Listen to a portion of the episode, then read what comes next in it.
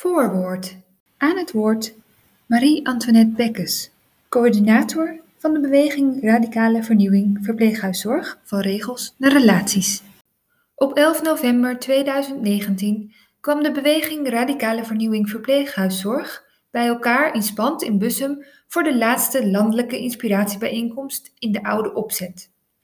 Er ging namelijk flink wat veranderen. Na 3 succesvolle jaren kwam een eind aan de stimuleringssubsidie van VWS en kozen de deelnemers ervoor de ondersteuning door LOC zelf te betalen. Sommige organisaties besloten bovendien de vernieuwing op een andere manier te vervolgen. 23 deelnemers bleven er over, een behoorlijk kleinere groep, maar wat voor een groep! Voor het congres verzamelde zich een brede vertegenwoordiging van de organisaties die zich ook voor de toekomst verbonden hadden aan de beweging.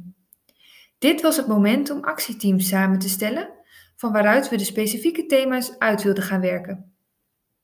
De eerste ideeën werden gepitcht, er werd gevraagd wie meedeed en er bleven maar vingers omhoog gaan. Zo energiek kan onze beweging dus zijn, dacht ik toen.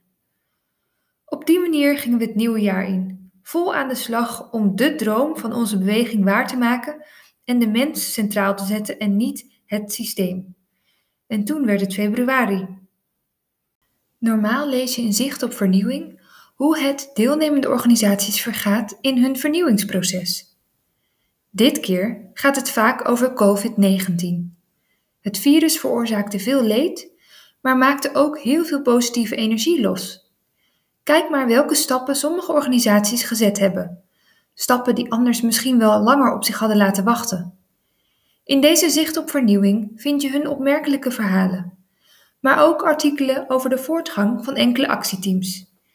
En over Martijn Laterveers' betrokkenheid bij het opstellen van de handreikingen.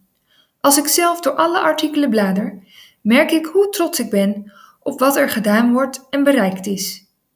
Dat het verwezenlijken van onze droom ondanks alles voorop staat.